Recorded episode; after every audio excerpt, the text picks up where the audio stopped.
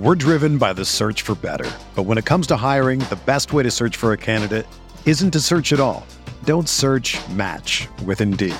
Indeed is your matching and hiring platform with over 350 million global monthly visitors, according to Indeed data, and a matching engine that helps you find quality candidates fast. Ditch the busy work. Use Indeed for scheduling, screening, and messaging so you can connect with candidates faster. Leveraging over 140 million qualifications and preferences every day, Indeed's matching engine is constantly learning from your preferences, so the more you use Indeed, the better it gets. Join more than 3.5 million businesses worldwide that use Indeed to hire great talent fast. And listeners of this show will get a $75 sponsored job credit to get your jobs more visibility at Indeed.com slash BlueWire. Just go to Indeed.com slash BlueWire right now and support our show by saying that you heard about Indeed on this podcast. That's Indeed.com slash BlueWire. Terms and conditions apply. Need to hire? You need Indeed.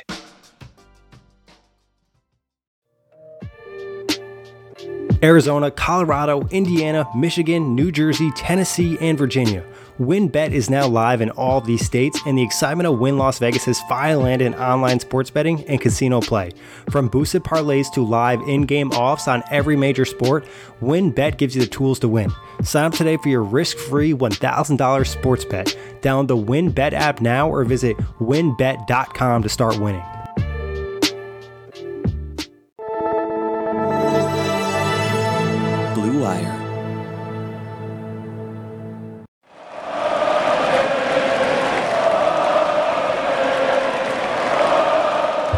Up, Nets fans? Welcome to Brooklyn Buzz. I'm Nick Fay. With me, as always, Jack Manuel. Jack, sadly, Nets winning streak ends against the Suns 113 107. How are we feeling?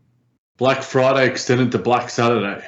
Yeah, it felt like the Nets had a hangover in this game to start. Not great energy, not a great effort throughout, but there were some bright spots and some good moments. But, Jack, before we jump to a quick reminder, you can find the Buzz on all streaming platforms. Now, Jack, where do you want to start?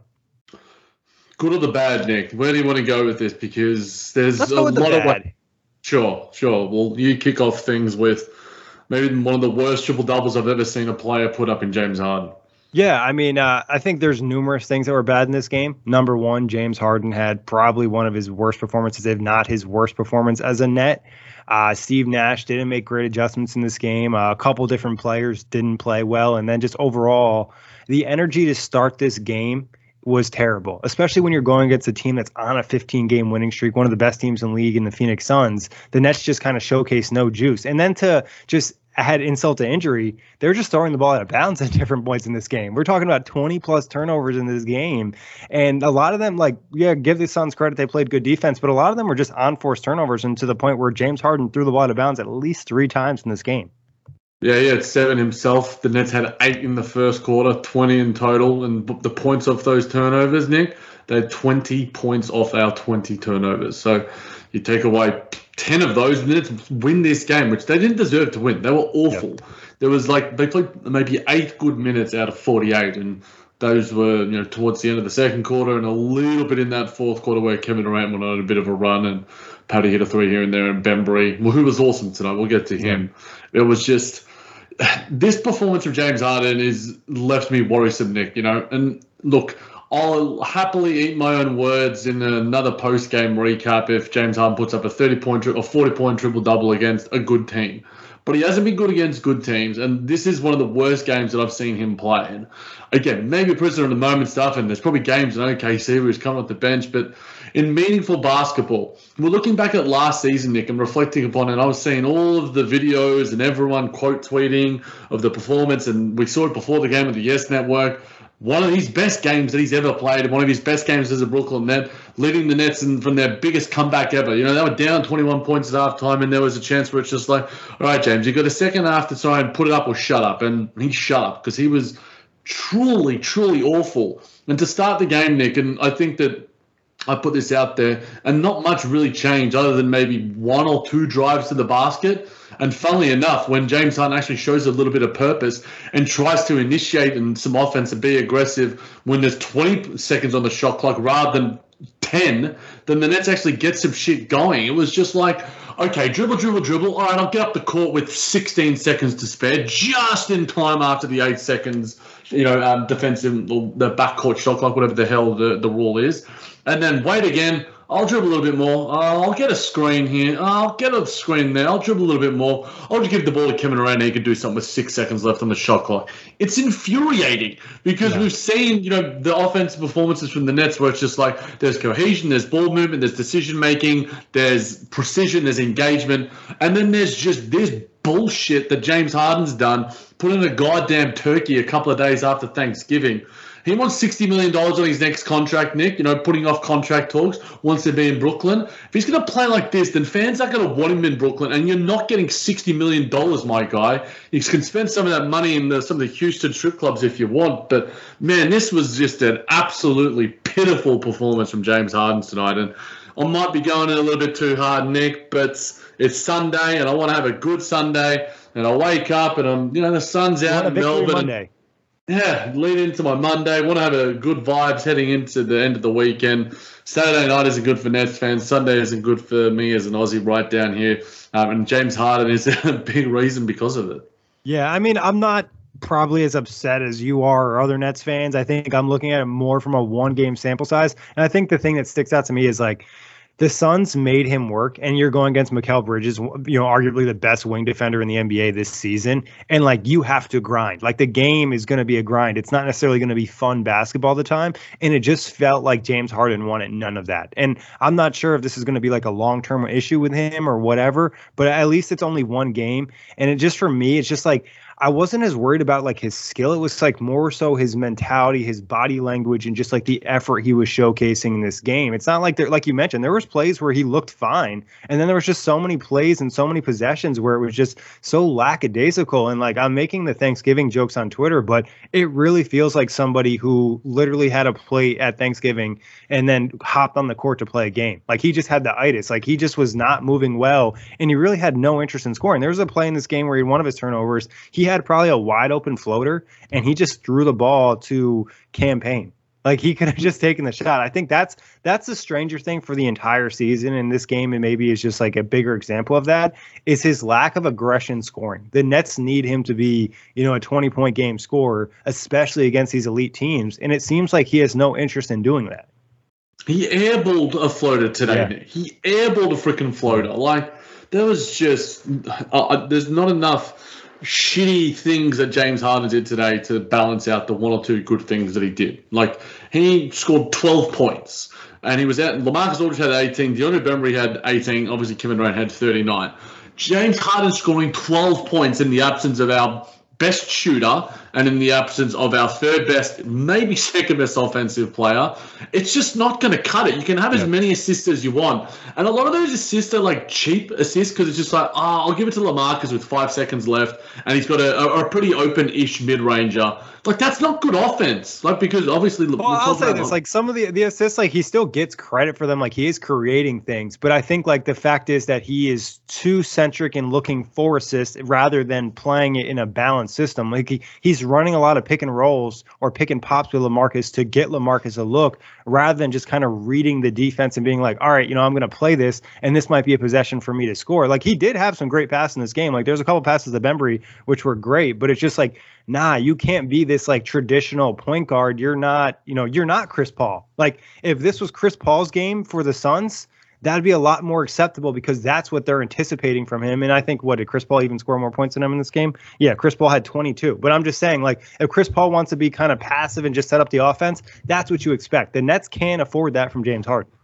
He's not a point, a traditional point guard. He's not. He's not Ricky Rubio. Like, and Ricky Rubio has been more offensive for the Cleveland Cavaliers this yeah. season, or at least for larger stretches. And I, I, I was just really disappointed in, in the fact that this is a big game going up against the best team, if not one of the two or three best teams in the league. Team he's killed his whole career too. I saw someone post stats like he hasn't had a game like under twenty five against the Suns since he's been like with the Rockets. And it shows that you know today was just uh, one of those really, really, really, really bad games from James Harden. And you know I posted like a million goddamn shitty lookalikes of him and saying that they would have been better than him tonight. It was just Uh, I, the most disappointing thing was was it was against this team and it was against you know a former teammate who's got a little bit of beef with in, in Chris Paul and Chris Paul controlled this game. You know when there were moments that the Phoenix Suns needed a bucket, 37, 36 year old Chris Paul's like, all right, I'll get a mid range bucket here. Whereas James Harden just had no engagement and, and had no. It just feels like he he's normally a guy that has just such great innate basketball feel. And it just feels like he's just out there and the ball's getting rolled out. It's just like, all right, I'll. And he's just slow. Like he's just slow mentally, physically and in so many ways more than one. And you know whether that's a conditioning issue, but I don't think that conditioning affects your mind. But he looked slow mentally. I don't know whether it's your physical affecting your mental. He looked hungover. he, he looked hungover. He looked drunk. He looked high. He looked everything and in between. He looked lazy. And, and that's a a thing you can forgive is is guys taking shots and missing them and you know if you get open shots and I think that's what you know when we'll talk about Patty Mills that I'll probably you know, I'll, uh, maybe it's a little bit irrational, a little bit biased for me, but I saw some people, you know, throwing sh- shade at Patty Mills on the timeline. I'm just like, what the, f- what the hell are you talking about? Like, it's like, and Patty had like two or three shots in like the first half, and I think that the Suns did a good job of, you know, preventing him from getting some some shots. And I said yesterday watching the Knicks game, I'm like, damn, Mikal Bridges, this guy's one of the best defenders in the league, and he's going to give James Harden fits tomorrow night. And I people in my replies been like, nah, nah, man, nah, man, it's James Harden. I'm like, okay, we'll wait. And it was true. Like James, Mikal Bridges outplayed James Harden today on, on both ends Easily. of the floor in in, in a lot of stretches. So, look, there's one game, and I might be a, prisoner of the moment, as you alluded to, Nick, but it's there's been more than one game that we've probably had these discussions about James Harden. Maybe probably not to the extent and to the extreme nature of it, but the fact that it's happening, you know, now 20-ish games into the season, that's where it's just like, okay, well, we're past November now. We're getting very, very close to December. We're getting very close to Christmas. We're getting close to the All Star break. When are we going to start to say that, man, James Harden might be a different player? I, I don't think that it's it's right to say it just yet but there's there's just something up. He's not the James Harden that is that of even last season. And James Harden last season wasn't the best version of James Harden. He wasn't, you know, he was MVP-ish contention for a lot of the games, but he's certainly not the dominant James Harden force that he was in Houston. He wasn't last season's version of James Harden. It's hard to know what version of the beard that he is right now, and it's not a version that I like or Nets fans like. And I'm sure if he's critical of himself as as we are, that he likes him in himself. Yeah, I think the interesting thing with James Harden right now is it's like such a difficult time determining is like, is this an impact of the injury, conditioning, him getting his rhythm, or like all these different factors, or is this like him just not showing up for certain games. Like the game that pops to mind is that one against Detroit where he's going to the backcourt for the ball and he doesn't grab it, and then I think Saddiq Bey grabs and gets the easy dunk. It's like those type of situations. It's just so confusing because that's like a lot of this, like it, just from my perspective, and I'm sure maybe you share some of these same thoughts. Was like like a lack of effort, like a lack of engagement of like being locked in for the game, and that's just not something you typically say about James Harden a lot. You know, especially in like the fact he's been carrying all those Houston teams over the last couple years like always being engaged, always trying to win. And like, yeah, he's definitely played bad halves and stuff, but it's like he didn't even show up in the second half. Like sometimes in the past when he's played like shit in the first half, the second half you'll see him kind of turn it up. There there really wasn't that today. And I think that's what's just like it just kind of leaves you confused. It's yeah, it's super confusing, Nick. So I don't know what to think. I'll and that makes me, Jack. I got another point, and it kind of carries into the team. Sorry to cut you off, but like in the sense of like I'm having a hard time gauging them against this high level talent because it'd be different if they like play these games and they play hard and they lose by five points in the end. But there's like moments where they literally just like don't show up like the first quarter of this game, they just didn't show up. And it's like, yeah, you just dug yourself in a 14 point hole. And a lot of like the issues are either, you know, effort related or obviously there are some adjustment things from Steve Nash, but it's still like, I'd love to see them play hard against a good team and then be able to actually have real takes about it. The, the losses this year that the Nets have had next the Bucks, the Hornets, the Heat, the Bulls, the Warriors, and the Suns. Other than the Hornets, all of those teams are some of the best teams in the NBA yeah. right now. The best win that the Nets have had this season, maybe the Sixers, maybe the Hawks, maybe the Wizards. You know, those three teams aren't amazing. They're good enough. You know, the Sixers will probably they had Embiid, but Embiid wasn't the best version of himself. So look, the, the Nets need to get a statement win. You know, and I don't think it's going to be like against the Knicks. It's going to be against a, a Jazz, a Suns, maybe not Today was Lakers, a great opportunity. it was a really great opportunity. You know, the Suns coming for back to back again. A f- not a fake back to back, but it's a back to back where you get to stay in the same city. And you don't have to actually get It on was the a plane. blowout. Yeah, so it was, and, and they were able to, you know, rest a little bit during that game. So uh, thank you again, New York Knicks fans and New York Knicks basketball for, for that one. But in saying that, they were just awful, awful today. And James Harden, because he has so much responsibility to lead this team and to make his teammates better. You know, you're looking just at the box score. You're like, oh, triple double and fourth triple double of the season, and you know, he's he, and it's just like, no, this was a, a truly, truly awful game. Like one of the the worst he's ever put up as a Brooklyn net. Yeah, and I, I really don't think the Suns played incredible in this game either. Like in the first quarter, they were definitely juiced up and they looked more engaged in the Nets, but it's not like they played their best game of basketball and probably even the winning streak they're on right now. So it's just like that's what I think is more frustrating. And like you said, Jack, it's like if James Harden isn't playing well, it's typically pretty difficult for the Nets to beat, you know, even an average to a good team just because of how much he means to the offense and kind of like initiating and creating rhythm and flow to the team. And like we've discussed on a lot of recaps, the Nets don't necessarily have that backup ball handler. There's no backup point guard. There's no Spencer Dinwiddie coming off the bench. Yeah, there's not even a Mike James, Nick. Um, I got But in- in- I mentioned. yeah, I know. I saw a few people. Uh, but but in saying that, James Harden was the MVP contender Yeah. for the for the Nets last season. Kevin Durant was like the role player, and then it's just like James Harden gets injured, Kyrie Irving gets injured, and Kevin Durant becomes otherworldly MVP and beyond. You know, Kevin Durant in, in the postseason. Whereas James Harden was the most important and our best player during the regular season when he came over in January. And beyond that, he was in MVP contention. You know, it was Nikola Jokic, it was LeBron, it was Steph, it was him. And James Harden had a legitimate case to be that.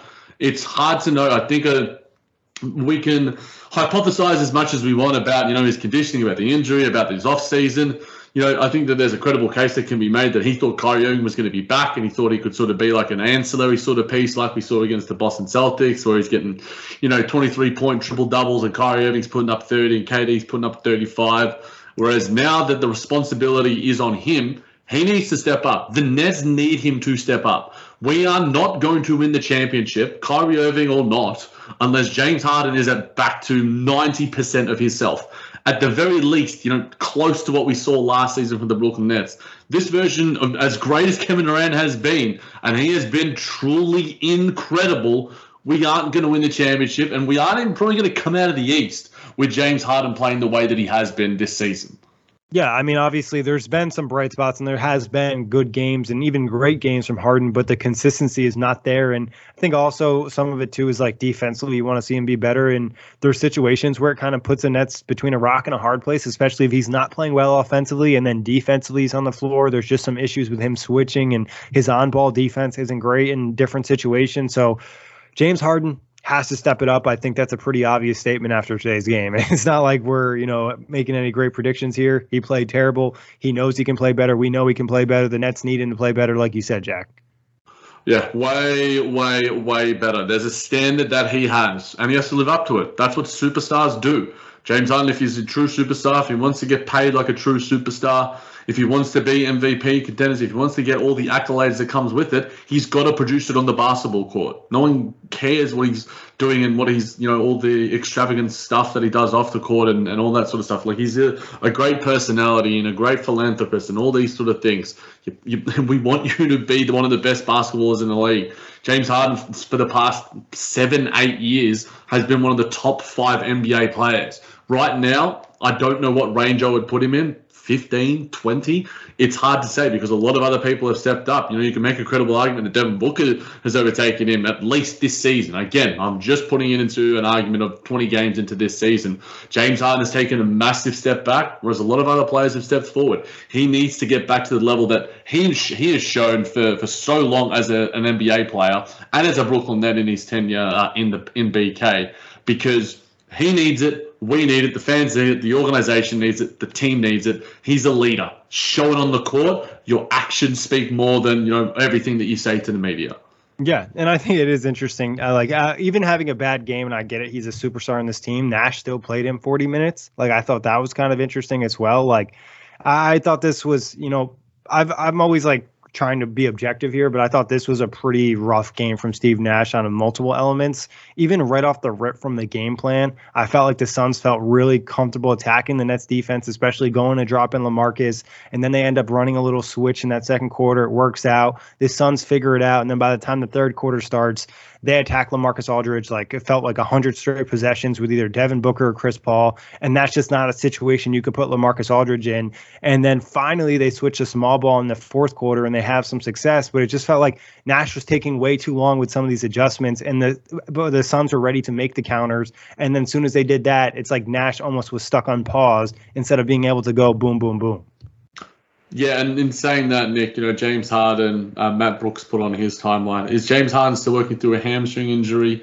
Nah, he says. So there's no excuses there in terms of the hamstring anymore. So it's just all purely basketball based. But yeah, on, on LA, you know, you can have the the chicken memes, the I'm getting cooked memes, whatever it is. He may have scored 18. Was it 18 points? Let me take a quick look at that box yep, score. 18 points, but he might have given up another 18 or 20 himself because Chris Paul, Devin Booker, every player and his son was attacking him relentlessly and had him on those Fred Flintstone skates. Not to say that this is nothing against LaMarcus Aldridge because it's the reason why he didn't play the, against the Golden State Warriors much because they would cook him and when he was out there. So it's a it's an interesting facsimile. You know, the conundrum is that LaMarcus Aldridge is our best big right now, but he's also not going to be out there in key stretches of the game. You know, this is a game where you want Nicholas Claxton out there. He's still working his way back into to fit in healthy form. Paul Millsap wasn't, you know, great either. I'm not sure eight minutes whether he was given the the stretch to really play out there. JaVale McGee was just a, a force on the boards. So the the Nets centers, while they you know we raved about them and maybe you know in in a glowing fashion, that probably should have been a bit more objective and, and looked a little bit more from an, uh, an outsider's perspective. There's a lot of weaknesses to a lot of the guys that we have. You know, there might be LaMarcus Aldridge might be the best mid-range shooter in the league other than Kevin Durant right now, but he's also when he's out there on an island on, against the best teams who play this sort of basketball. The Suns play this sort of basketball. The Jazz play this sort of basketball. The Bucks play this sort of basketball. All the best teams are going to play the way the Golden State Warriors certainly play this way. All the best teams will play switching level basketball where they are, attacking relentlessly mis- mismatches. And when you have LaMarcus Aldridge and James Harden out there at the same time then it's not going to end well for the Nets defensively. Yeah, I mean, I think it's like a it's a problem in the sense of like there's always a plus and a minus with a lot of the bigs the Nets have, and I don't think any of it's LaMarcus Aldridge's fault. Like he's not a switching big. He's never been a switching big. You can get away with a couple possessions like that, but trying to do it for an entire quarter and then you know understanding that they can attack him and take him to the rim, especially Devin Booker, one of you know the up and coming best scorers in the NBA. Like I just don't get that. It happened once whatever, it's a mistake. But the Nets allowed it to happen like multiple times in a row. And that's where it's just like, what are we doing here? There has to be some type of adjustment, even on like the player level of understanding, like, hey, we cannot switch this. Maybe we double team off the pick. Maybe we blitz. Maybe there's just different elements, or maybe it just is a game where Marcus doesn't play. You know, you can try to find him spot minutes here and there. Like, honestly, I might have even tried to throw Blake out there in this one just to see what he could do, try to bring some different energy. Like he's a guy that does play hard sometimes. A, a charge can kind of, you know, turn some things around. So LaMarcus was kind of put into a bad position. I think this is an example of probably why, you know, you can't depend on LaMarcus playing big minutes in the playoffs, regardless, because there's just, it's going to be extremely difficult to play drop coverage against anybody. Yeah, I mean, it was the the Sixers that was the game where it's just like, okay, we can probably get away against them, but against you know a Heat and, and a lot of other teams, it's just not going to happen. To provide, I guess, a, an analogy of some sort of you know a, a holiday analogy, Nick, it's like everyone loves stuffing. I mean, it always seems to be the, the number one side for everyone and, and his his daughter and his son. I love it as well. I'm a big fan of stuffing, but you can only have so much of a good thing because before you are literally stuffed. And yeah. like the Nets were stuffed when they, you know, you keep eating that good, that good bready goodness and all the herbs and spices or whatever.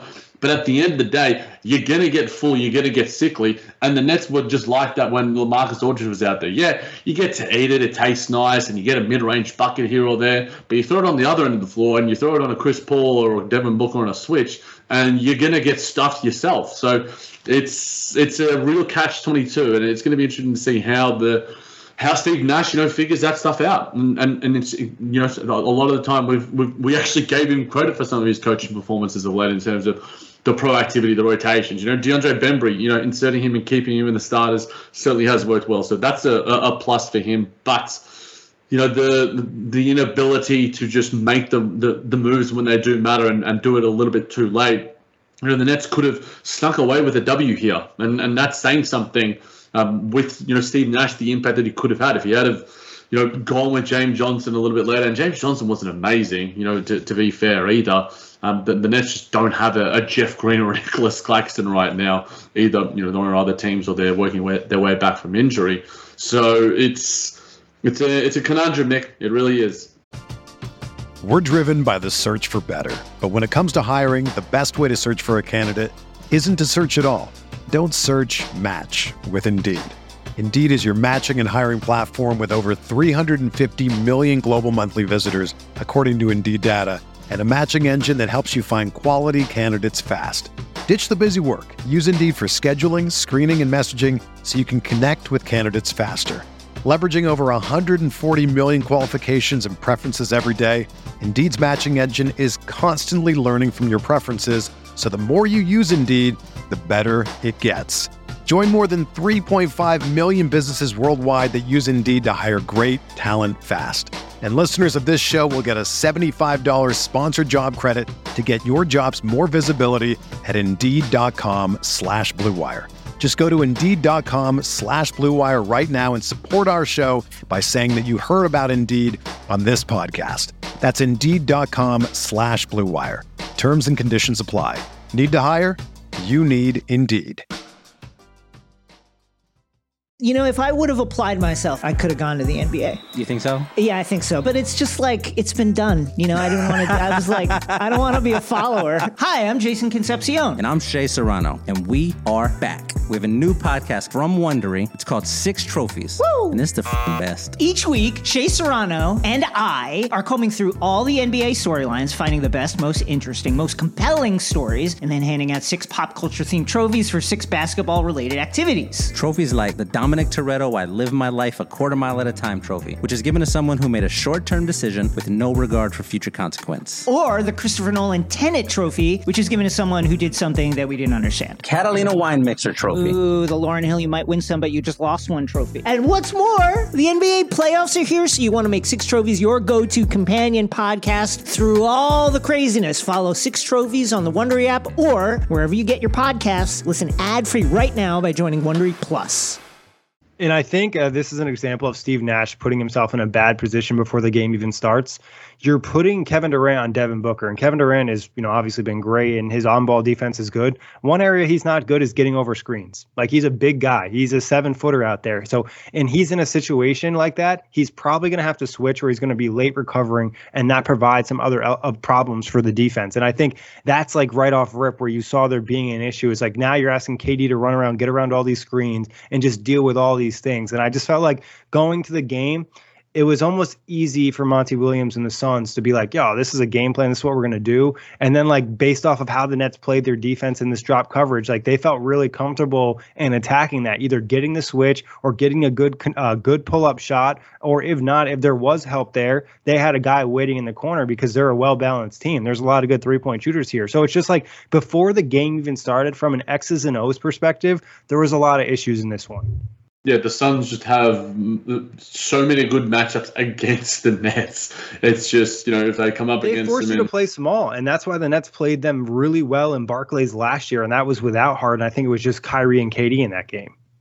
Yeah, and I mean, look, you know, it was James Harden doing his solo thing, you know, with Jeff Green as and a sort of shot roller yep. against yeah, DeAndre Ayton as well. So look, we don't have Jeff Green anymore. We got we can't really cry over spilt milk. But uh, harking back to James Harden because there's some decent quotes that I, I wanted to allude to. Shout out to AJ Brown of uh, USA Today. I'm trying to figure out when to score, when to play and make, when to do everything. It's been difficult. I think that quote puts into perspective what we sort of alluded to about the mental capacity that he has right now, or overthinking the game, where it's just like he's just like, okay, I'm going to like allow you to sleep and hit you with a step back three. I'm going to allow you to sleep and then drive on your ass. I'm going to allow you to sleep, drive it and kick out to Patty Mills or what or whoever else it might be.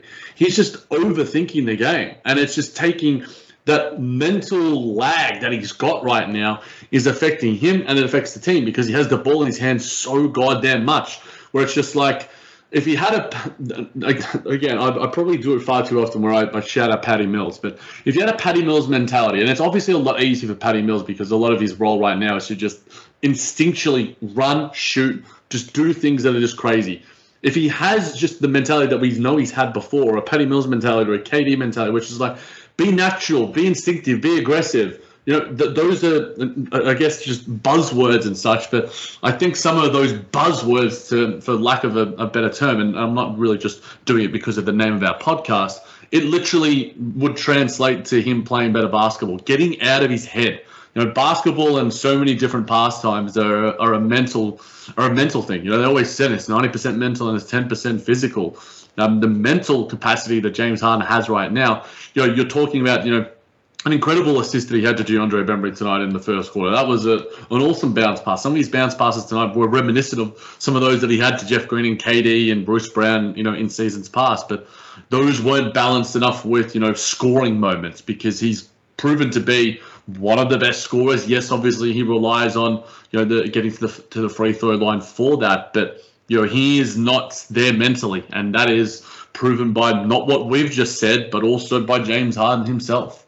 Yeah, and I think some of that too is obviously kind of getting back in rhythm, not playing a ton of basketball over the summer. But I think the biggest issue is that there's a ton of pressure on James Harden to create an advantage for the offense in a lot of situations, to create, you know, ball penetration and, you know, kind of initiate things. And a lot of that is due to the absence of a Kyrie Irving. Like he's a guy that would have the ball in his hands a decent amount and be creating things and taking attention from the defense and whatever it might be and just make life easier for a lot of players on the floor. And I think now you've seen the pressure added to James Harden. Maybe he wasn't anticipating that. And coming off a, a, rough summer in terms of recovering from injury and not playing a lot of basketball, he's just not in that groove. And obviously, Kevin Durant's playing at the highest level possibly of his career. So it wasn't that much harder for him to kind of take on a bigger load where James Harden was in a situation where he almost needed to have a small load so he can kind of get back into things. And now given the whole Kyrie situation, it made that more difficult. And I'm not making excuses for Harden, but I'm just trying to kind of understand what's going on with him a little bit more. And I think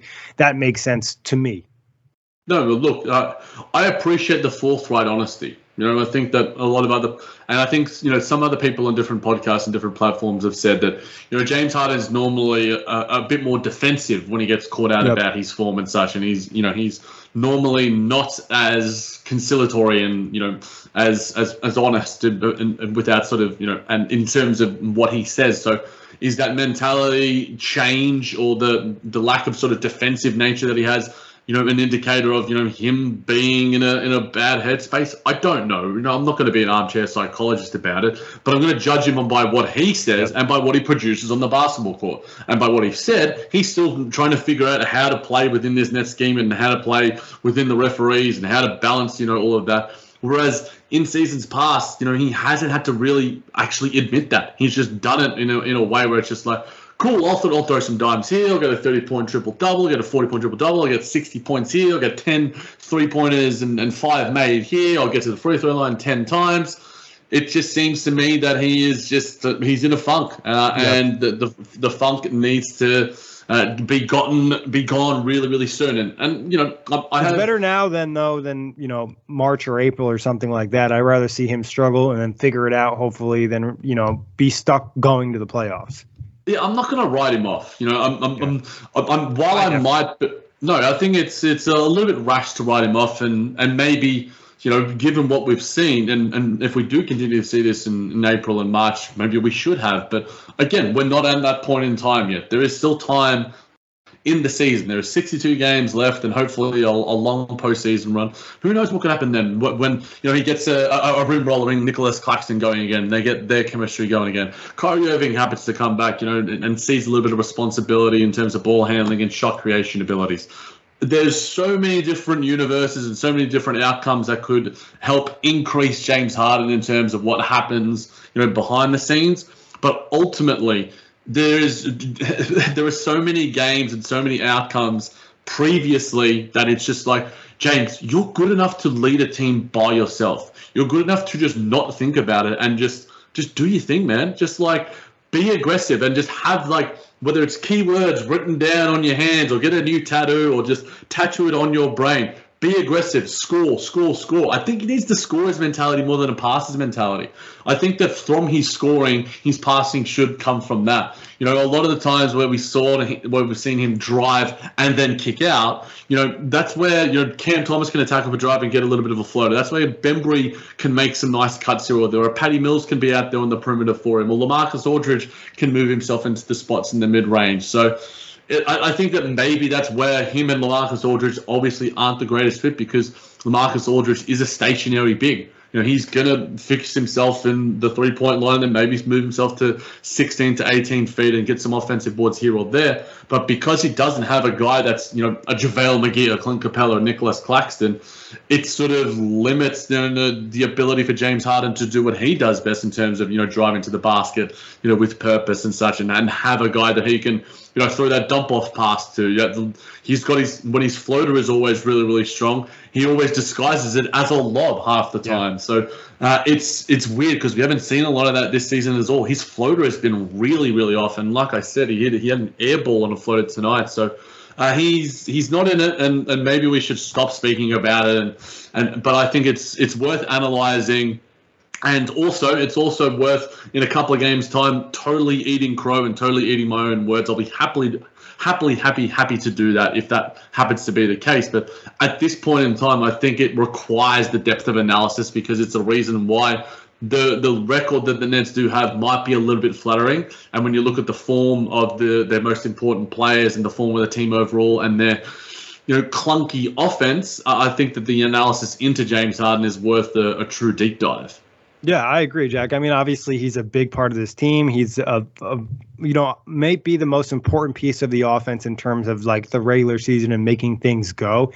And you said a point of like he needs to score more. I think too many times to start games, he's looking to be a passer rather than a scorer. And I know typically that's what you do. You want to get the role players involved. But I think like to throw you know, more of a balance in there. I think it'd make more sense for him to be a scorer early on and then look to pass later as the defenses are coming in because I think teams are also playing him differently. They're not really respecting him as James Harden, the scorer. They're looking at him more as a passer. they're cutting off passing lanes. And a lot of these passing lanes that were always there for him just aren't there because they're like, nah, man, you're taking, you know, 15 shots or 10 shots a game rather than like 20 or just being that dominant scorer we know that you were in the past. You're just not showcasing that. So until he does that, like you said, defenses aren't going to play him that way because he just needs to be better.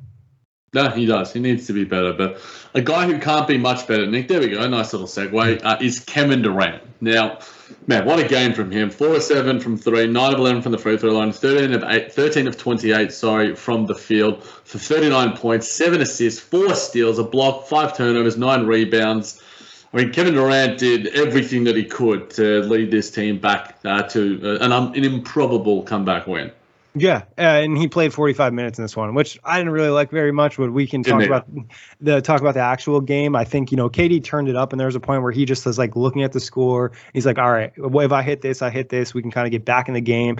And he really gave them an opportunity to steal the game at the end. You know, there was a couple shots that he probably wish he knocked down, a couple maybe Patty Mills wish he knocked down, a couple less turnovers, and next thing you know, the Nets snapped the Suns streak, and it would have been a lot of because of Kevin Durant and DeAndre Bembry. But overall, you know, KD was good. There was a couple shots in the first half, first quarter, first half where I was just like, probably not your best shots. And I think the Suns were extending a little bit more attention towards him than a lot of teams have. And that's also the reason that Bembry op- ended up with like five wide open layups in this game. So, you know, you you get you you give some, you take some, whatever it is. KD ended up having another good game and in a situation that it wasn't easy for him to do, especially with James Harden not taking any of the load off of him.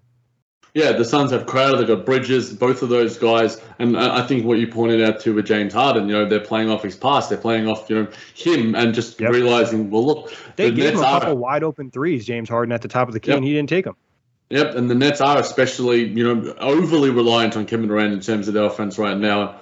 You know, he's putting up these, you know, he's the second leading scorer in the NBA behind Stephen Curry, and they still aren't winning games, or they're winning games against lesser teams, or you know, they're not really. I, think that we know how good Kevin Durant is. I think the rest of the team, and James Harden especially, obviously needs to figure out the things around him. You know, Kevin Durant has proven before, whether it's in Golden State or even last season during the regular season, that he can be one of the best, most the, one of the most dominant ancillary pieces in an offense and, and to a team going around. He's a he's a, a break door in, in case or break glass in case of an emergency sort of cheat code that you can have up your sleeve. And look, I, I, there was still some incredible moments from him. Like I loved, absolutely loved the three that he's got in Kevin, uh, sorry, Devin Booker's face and talked a bit of trash to him. You know, going down the other side of the floor. You know, there's level to this. Devin Booker was good early. Uh, he was getting some, you know, pretty lucky calls and you know, complaining about some some bullshit. To, to be honest, and the Nets made his life a little too easy too. They did, they did, and look, and uh, going down the stretch of the game, you know, he was he was put off the floor because he was giving away some dumb, you know, ticky tacky fouls. You know, uh, uh, came that uh, it came to that point. So, look, Kevin Durant was incredible. Uh, this still wasn't maybe like his best game that we've seen from him yet, but to put up, you know, near 39 point triple double, have four steals, a block as well. I thought that it was pretty good defensively uh, on that of the floor. I thought that you know there was some some key clutch steals. Um, yeah. But then again, you know, a, a, few turnovers here or there. Some of them came from double. Some of them were just a, a, little bit careless. But you know, he did everything that he could. This was sort of just like Milwaukee Bucks postseason. Kevin Durant's like, all right, Steve, you got to still let me go out there, my guy. I'm, I'm going to play. I, I, think that he basically played most of that second half. And, you know, Someone said that he play, he played the entire second half and played the last 33 minutes of the game. There you go. Because he finished the second quarter too, which I, I, just a little too much for my liking in a game that really doesn't matter. Like I get it, it would have been nice for the Nets to have the comeback, but at the end of the day, I think you're probably taking a little bit of a risk just playing Kevin Durant that much. I think there's certain situations where I prefer KD off ball, not because he's a bad defender, but I think his off ball impact sometimes is greater. Like you mentioned, a couple of those steals with the help defense. He's also one of the few Nets that's capable of helping and still getting back to his man for a contest. We saw that one play where he was helping and he came back in the contest on Mikal Bridges and blocked it from behind. That was an incredible block. So like I think just trying to find ways to maximize him. And he's also the probably the most intelligent defender on the Nets in terms of like being able to understand like all right well Patty Mills has DeAndre and I need to run over there and switch and we need to you know you know make things work a little bit better so finding a way to utilize KD defensively a little bit more probably would make sense and I think the matchup on Devin Booker wasn't ideal but I get it given some of the limitations of what they have in that starting lineup especially LaMarcus Aldridge and James Harden. No, definitely, and and I think that we've sort of heard from James Harden, from DeAndre Bembry, a lot of these guys talking about you know the level of communication and the general introverted nature of this team. I think that we need to start seeing some some people being like, all right, that was shit. Like we needed we need like a what we got from Jeff Green last year when the Nets you know had that really poor loss to Detroit, where it's just like we were awful defensively, and if we don't get better, then we're not going to be a good team. You know, who is that behind the scenes right now? You know, I think DeAndre Bembry's doing a little bit. You know, is it going to be a James Johnson? Is it going to be a LaMarcus Aldridge or whatever? Uh, I think that you know, the Nets are 14 and 6. They're still one of the best teams in the East and one of the best teams in the league. But I honestly do think that the record does flatter them. They've played, you can look at it from two sides of things. You know, what, what are you seeing on the court and, and, and what, do you, what does the record say? And you marry both of them up. I think that the Nets are still one of the eight or best teams in the league right now, just purely because of the talent that they do have and the way that Kevin Durant is playing. But I do think that there are some some trends where it's just like, man, I don't think that they're as they're as bona fide a championship contender as we might have thought that they could be. And we've we've chatted about a, a lot of those indicators already on this podcast. We don't need to really dive any deeper, but I saw this too, Jack, just to look at the uh, glass half full. It's like I don't think they're far from maximizing a lot of players on their roster, and I think Steve Nash still has a lot more of tinkering to do, and I think also like game planning more so for like playoff esque situations make sense. And I think that is somewhat the Lamarcus Aldridge conundrum is a sense of like, yeah, he'll be good in the regular season, but is this a guy that we can rely on in the postseason? Is this a style we want to kind of get into throughout the year and then have to try to change our habits during, you know, the postseason? That's where I think it gets really interesting. And that's where it's like, okay, this is where Steve Nash's job is a little bit more difficult than it seems from the outside. He actually has to coach. He's paid to coach, not paid to be you know, a collaborator. You're paid to coach. You get paid the big bucks. You know, make some decisions. My uh, my guy. I'm not going to call him Steven, but Steve with a lowercase n rather than an uppercase n. But um, Lamarcus Aldridge tonight, Nick, we sort of chatted about him. 18 points, 8 12 from the field, over 1 for 3. Had two free throws that he hit both of them. I also had six boards. But yeah, I think that we don't really need to dive any deeper into it. But uh, to balance out, I guess the the sort of analysis from him, he's still just such an incredible mid range shooter. Yeah, I mean, it feels like he really truly doesn't miss from mid range. There was a point where it was like three or four straight possessions. It was like he was getting cooked on one end and he was just kind of pick and popping on the other end. So like I said, it's going to be a tough situation with Aldridge until the Nets can find a way to maximize him defensively. It's not like he doesn't do anything good on defense. It's just that playing drop coverage, like we've talked about a lot, puts a lot of pressure on the ball handler to get over the screen and not get clipped. Because as soon as they get clipped, then all of a sudden you get forced into a switch or you give up a wide open, you know, three point shot or pull up mid ranger. And against a team with great guards, that's going to be a problem. And there's plenty of playoff teams that have great guards. A lot of them, some of the best teams in the league have them. So yeah, we'll we'll certainly keep an eye on that. But Nick, Patty Mills tonight. Uh, what? How would you surmise his performance? Because if you give it to me, then I'll probably go in on some people who I thought were a little bit harsh on him, you know, missing some threes at certain stages of the game. Yeah, I mean, Patty Mills is who he is. Like, he's not a guy that's going to go out there and just scorch in terms of like create a ton of offense for himself. Like, if James Harden's having a bad game and the Nets aren't doing great from like a, a passing perspective and the ball's not moving well, Patty Mills isn't going to get a ton of open threes. And also, like I mentioned early on, the Suns had a pretty good game plan. They were going to try to eliminate the Nets' better three point shooters and give wide open looks to Bembry or guys under the paint or just not guard them. And I think Patty Mills was part of their game plan. And like I said, he wasn't getting open looks. Yeah, he missed two open threes in the end of the game, but he's shooting an incredible percentage. It's still, I think, what the best in the league right now. So it's not like he played miserably and he was the worst player on the court. It's just like if the offense isn't cooking, it's going to be hard for Patty to cook. Still had three from seven from the three point line, Nick. Yeah. Nine points, two assists, three boards. And I think that the volume is the thing that I think that the Suns did a really good job of. The Nets yeah. only took 23 threes tonight and only hit seven of them. And both, it was like an early 2000 game or something. That's just crazy for the Nets.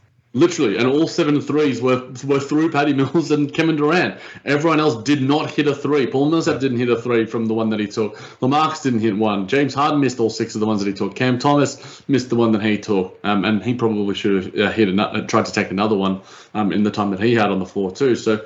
It, the Nets are the best three point shooting team in the league, but I think they're one of the lower teams when it comes to three point volume. volume as well. So uh, I think that because you know obviously the absence of Joe Harris doesn't necessarily help things either, but you know Patty Mills has been so incredible from there, and I think to die, to throw you know the fact that he missed a, a couple of threes down the stretch, uh, the reason why the Nets lost. Um, I'll I've already been at. I'll, I'll, I'll certainly if uh, people do continue to call him out, uh, I'll start blocking people on the timeline because that's just truly foolish and stupid behavior uh, to throw it at Patty Mills, given that it, uh, uh, some of the threes that he did hit, you know, were super important and timely. As I've said time and time again, you know, it seems like the, from three isn't bad. So it's it's incredible. It's great. It's elite. So uh, to, to, anyone that will besmirch uh, my native brethren, come at me, Jack Manuel on Twitter.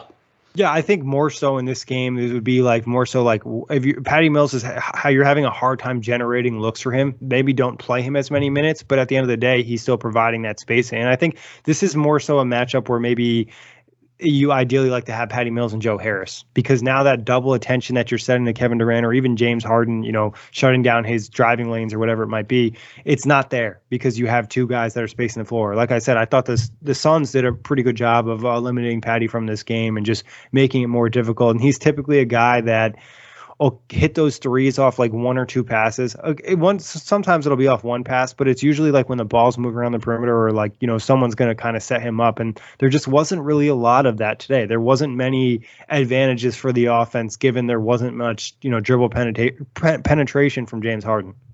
Yeah, I think that there was one play in the first quarter where there was some actually nice ball movement, and the Nets still had I think 25 assists. And, and I think James Harden was off the floor. Yeah, so look, look, we're not saying that it's a product of, of what's happening there, but and he also had a really in that third quarter a really savvy sort of typical Patty steal, you know, out of nowhere, you know, sort of pickpocket the guy, you know, SpongeBob, you know, Patrick style on SpongeBob, where it's just like, damn, or he had like that one on Bradley Beal in the year as well, and that led to a Kevin Durant bucket. So yeah, you know, he's still doing those little things, the sort of blue collar boy uh, sort of stuff, or the BCB sort of stuff that he does. Um, and you know there was you know some second chance opportunities that led to some some Patty Mills threes, which always give you a little bit of extra juice. So some of the threes that he does hit feel like they're worth three or four points, three and a half or four points, because they just give. And the crowd was popping. The crowd was looking for a reason to, to really get up and go. And I think it was one of the highest you know, uh, crowds at the the Barclays Center has ever seen for a Nets game. So yeah, they said it was the biggest crowd ever at Barclays Center for a Nets game. I think it was eighteen something. There you go, and, and you know, in one occasion they're booing James Harden, and then the next occasion they're they're chanting out MVP for Kevin Durant and, and losing their shit to a, a big Patty Mills three, um, and and some stretches where the Nets, you know, they were just itching for something to cheer for, um, and you know, shout out to all the fans that were at the Clays.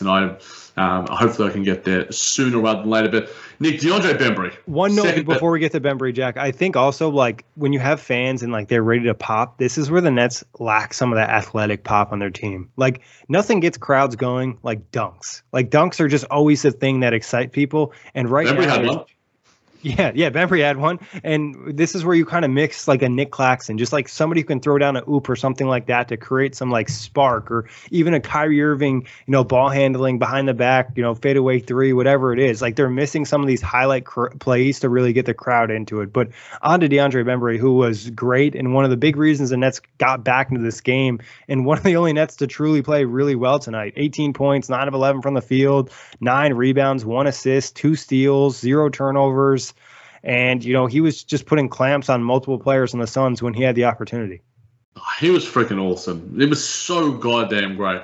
His cutting was amazing. You know, he was just like, okay, you're going to give me this open lane? Well, I'm going to dunk it or finish it with a layup. And, you know, he had some, you know, around the basket finishes where it's just like, he's not afraid to miss them. And I, and I respect that. I respect a guy who's just willing to just go, you know what, I'm going to get to the basket and I'll figure it out when I'm there. And he's got a, he's got a little bit of a bag there. You know, it's not the deepest He's got a bag. bag yeah, he's got a bag. You know, it's not the biggest backpack. It's not a Kevin Durant or Kyrie Irving bag, but you know, it's solid. It's sturdy. You can fit a few school books in there. There's no doubt about it. But you know, his defense has been you know tenacious. You know, his his level of aggression. You know, two steals for him tonight. It feels like he had you know, 20 of them. And was a big reason. And you know, we, we heard him say to, to the Nets brass and the Nets media before the game, you know, he was getting on James Harden about being a bit more engaged defensively. And I think James Harden actually had some defensive moments tonight. You know, when he was isolated on Devin Booker, he had a couple of blocks, as we alluded to, and a steal. You know, I think DeAndre Bembry has been truly, truly great for this team. And, you know, I, I think I, I remember seeing somewhere someone put on the timeline that his contract isn't even guaranteed until um, yeah. mid-January. So you can you can bet that that contract will definitely be guaranteed because the way that he's playing as a as a role player within the net system on both ends of the floor, you know, he's getting he was leading the Nets scoring in that first quarter for a lot of uh, you know moments where it's just like okay well i'm going to get out in transition try and get us some e- easy buckets try and increase the pace of the team and, and, and try and you know force the the defense to make decisions because there's times where the Nets offense just allows the, the, the opposing defense to just be stationary and sort of just crowd in a little bit away from their player Whereas if there's some not some not just ball movement but also play movement, like we see from Patty Mills, like we see from DeAndre Bembry, like we see from Joe Harris, like we see from Bruce Brown, that's when it's just like, okay, well then let's fizz this thing around. Let's get some San Antonio Golden State style basketball going and get a good shot into a great shot. So uh, DeAndre Bembry has been, you know, a really big part of that, and uh, this was one of his best games, you know, that I can ever remember seeing him playing uh, in his time within the NBA. And the fact that he did it 35 minutes and the responsibility that he has had in the absence of Bruce Brown, who was back tonight, had a few minutes here or there, nothing really to totally analyze. But DeAndre Bembry, uh, there aren't enough good things that can be said about him, Nick. And uh, you better start making those T-shirts because I think they're going to sell like hotcakes on TeePublic. There was a possession in the fourth quarter when the Nets were making their comeback where he went you know, he was fighting through the same screen about 27 times. And it just felt like it was almost impossible for DeAndre Ayton to create space for Devin Booker in that situation. And like you said, Jack, he just he does a lot of good things. He's just like kind of that ideal role player. If he could just shoot threes, I think he would be a guy making a lot of money in the NBA right now. And it's interesting that he still got to start with Bruce being back. Obviously, Bruce a little rusty and not looking himself, but part of me thinks sometimes that Bembry fits better in certain situations with this Nets team and with these starters. And I think offensively at times he provides like a little bit of something they're missing with that rim rim pressure. You know, they they just don't get that from Bruce Brown. Like he doesn't really attack the rim. It's a lot of floater stuff where Bembry goes straight to the rim in a lot of situations. I think he has a little bit more athletic pop as well. Yeah, it's finesse versus power you know, yeah. in, in, a lot of ways. And DeAndre Bembry has a full finesse versus force. You know, it would have been better with the alliteration, but you know, I, I got there. Um, but in, in saying that, there was like a, a, defensive possession. I think it was in the fourth quarter where. You know, the shot clock expired because of De- DeAndre Bembry's like tenacious defense yep. of Devin Booker, which led to like an, an airball three from Mikal Bridges, and it's just like I, think that the new iteration and the new interpretation of the rules is the reason why we're seeing you know Bruce Brown be such you know an important defender in terms of the defensive metrics, and John Bembry. You know, both of those guys are elite on defensive metrics that have been put out there by a lot of other different platforms. Um, and I think that's the reason why that even without the three ball, Nick, he can continue to be you know such an incredible weapon. You know, he's like a, a, a sort of Tony Allen-ish type in, in terms of what he provides for the Nets. You know, he's not one of the best you know uh, guard defenders that we've ever seen like Tony Allen is, but what the importance that he has for the Nets, that it's certainly as great. Yeah, and I think uh, there's no no surprise that he's playing, you know, his best basketball offensively when he's surrounded by four other good offensive players like Patty Mills, LaMarcus Aldridge, James Harden, and Kevin Durant. Like their floor spacing and allows him to kind of roam and just get these easy opportunities. Like I said, with his Suns game plan, they weren't really giving him much respect. He capitalized on that. You know, CP3 lost him. It felt like two or three times just in the first quarter alone for easy dunk. So, you know, play within your game, and he does that. And I think that's why he pops the fan and also just like the the effort and energy he plays with. Like if we could get James Harden to play with that, you know, we'd be talking about an MVP level player. So it's just it's really fun to watch and really great to see, and it's just like another added wrinkle to this team. Shout out to the Ben Bembry Brigade. I like that. I like that. And also, just like he also provides transition pop for this team. Not always the best player in transition, but somebody who's always willing to run the floor. And I think that that pop a little bit more when Kyrie Irving's possibly back in the future, like in a running mate for him. Yeah, I mean, he said that he sort of had a bit of a chat to Kyrie Irving, a little bit about, you know, I, th- I think he said like, you know, he, will they'll he'll figure his stuff out and whatever. It's not not something that I think is totally worth analysing, even though I think a lot of outlets have put out some articles in relation to it. I think it was just more taking some quotes and seeing if they can get 600, 700 words out of it. I think that a lot of the times that you mentioned, Nick, about, you know, the transition offense, he creates the transition offense yeah. for himself. You know, he just gets a steal and says, all right, I'll get a layup here. Why not? Uh, and if not, even Sim in transition too, he'll get the ball from a Harden leak out and then just kind of drive to the rim. Yep. So yeah, Bembry Brigade is alive and strong, no doubt about it stock is up right now. But uh, we mentioned Paul Millsap, eight minutes in this one.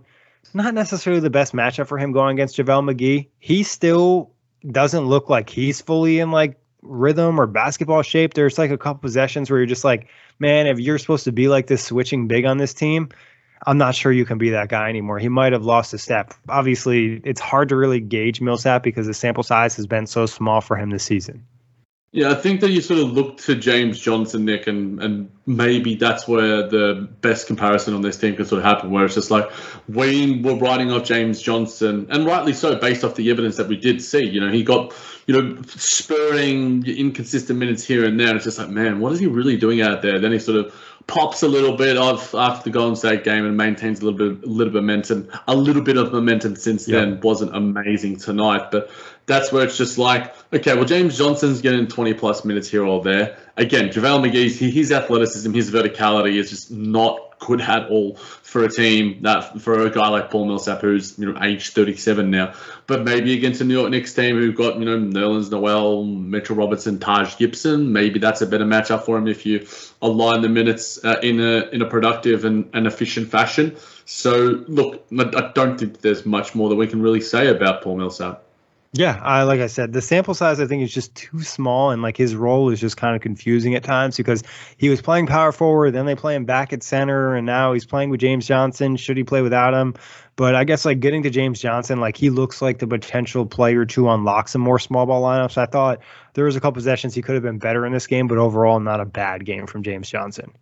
Yeah, his finishing was pretty poor tonight. And I yeah. think that's where it's just like his offensive prowess is inconsistent and uh, I think just that random noise that I just made is the best way to sort of sum it up. You know, he's yeah. he'll hit a three pointer once every four games like a DeAndre Bembry can. Um, he was really good on the on the glass and he and he continues to be good there. But you know, some of the finishing off the putbacks were just like really, and then and some of them led to turnovers um, and, and such as well. So I, I still think that you know during that stretch, you know, where we had you know, him playing small ball five, and, and so it was sort of him and Kevin Durant and switching everything at the four and five position. That's where the Nets were able to go on some mini runs and, and able to get back into it. But you know, he's played some good basketball alongside LaMarcus Aldridge too. Uh, so it's he's still, I think, a, a decent enough player, but is he good enough when the moments matter, I think that that's what you need to start thinking about this team. You sort of alluded to with Paul Millsap, which I had about with the Marcus Aldridge. We obviously spoken about James Harden against better teams. The, there are much higher higher goals and higher priorities for a Brooklyn Nets team uh, with Kevin Durant, James Harden, and Kyrie Irving still in this roster. It's championship or bust. And you know, Kevin Durant, 45 minutes, is that the right decision? No, but I think Kevin Durant's the one that probably led that decision to Steve Nash. Uh, like and two days did. off. Couple of days off, rest a little bit, you know, hang out with his boy Rich for his birthday. Uh, see if he can see Taylor Rook, see what sort of um, adult activities they can have together um, stuff that you might enjoy and partake in yourself, Nicholas, over the holiday season. But in saying that, uh, James Johnson, I, am still impressed by what he's done because he was plus 14 on the night, and I think he was, yeah, he was the only Brooklyn net that was, sorry, the second Brooklyn net to be positive in the plus minus with DeAndre Bembry. And I think that we saw that. We saw that when he was on the floor, the Nets played good basketball just by his presence alone. He took a little bit away offensively, but it's just look, regular season matchups, I don't mind James Johnson out there. I'm not as confident as it a Jeff Green of last season, but he can do a, maybe a little bit more with the physicality and the rebounding than Jeff can. But offensively, in terms of creating his own shot and creating three balls and, and all the rest, that's where Jeff has has him absolutely covered. And this Nets team should be an offensive dynamo, uh, and having James Johnson out there does take a little bit away from that identity. I think the problem is is that they're forced to play him with Bembry or another non-shooter. You know what I mean? It's okay when you have one non-shooter on the floor. It's when you start to play two non-shooters that it just becomes so much easier for the defense to kind of shut things down. And like there'll just be possessions where Bembry and Johnson are on the same side, and there's one guy defending both of them off ball, and that's where I think you get into a sticky situation. So I think uh, James Johnson has the potential to unlock some nice small ball stuff with the Nets. I think it's just trying to find a balance of offense and defense with a lot of these different lineups, and they haven't really nailed that yet. Uh, we got a little more Cam Thomas tonight, stayed in the rotation, even with Bruce Brown being back, played 12 minutes. I don't think it was a bad game. Don't think it was a good game. Just kind of almost, I don't want to say filler minutes because there were a, a couple good plays and a couple bad plays, but overall, not any hard takeaways on Cam from tonight. No, and the flow that he took off the Patty Mills pass was super smooth and, and super fluid. Um, that just showed a level of you know his three level scoring that is, is super productive, and he obviously gets to the free throw line continually. Obviously, only hit one of them. Uh, but in saying that, you know, the when the Nets were going were getting cooked defensively, it was because he was out there alongside LaMarcus Aldridge at times, and the Nets were looking for a spark to increase their offense to try and come back. Um, and also, those lineups took away a lot defensively. So yeah, I think that Cam was was fine tonight. You know, um, it, it, wasn't you know the games and the elation that we had in, in previous performances, but I still think that he's proved that he can be a more important rotation player than a, a Jevon Carter. Yeah, I think the problem with him defensively is like he's okay against like average to mediocre players. It's like when he gets matched up on a Devin Booker that's when he's just going to get beat. You know, Booker looked really comfortable attacking him, and that's no surprise. He's a rookie, and it's not like he was a touted defensive player. So trying to like almost hide him defensively is going to be something the Nets need to try to do until he kind of develops further on that end. And not to say that he's terrible defensively, because like I said in the previous show, he's better than anticipated, but he's not ready for some of the bigger matchups against some of the better players.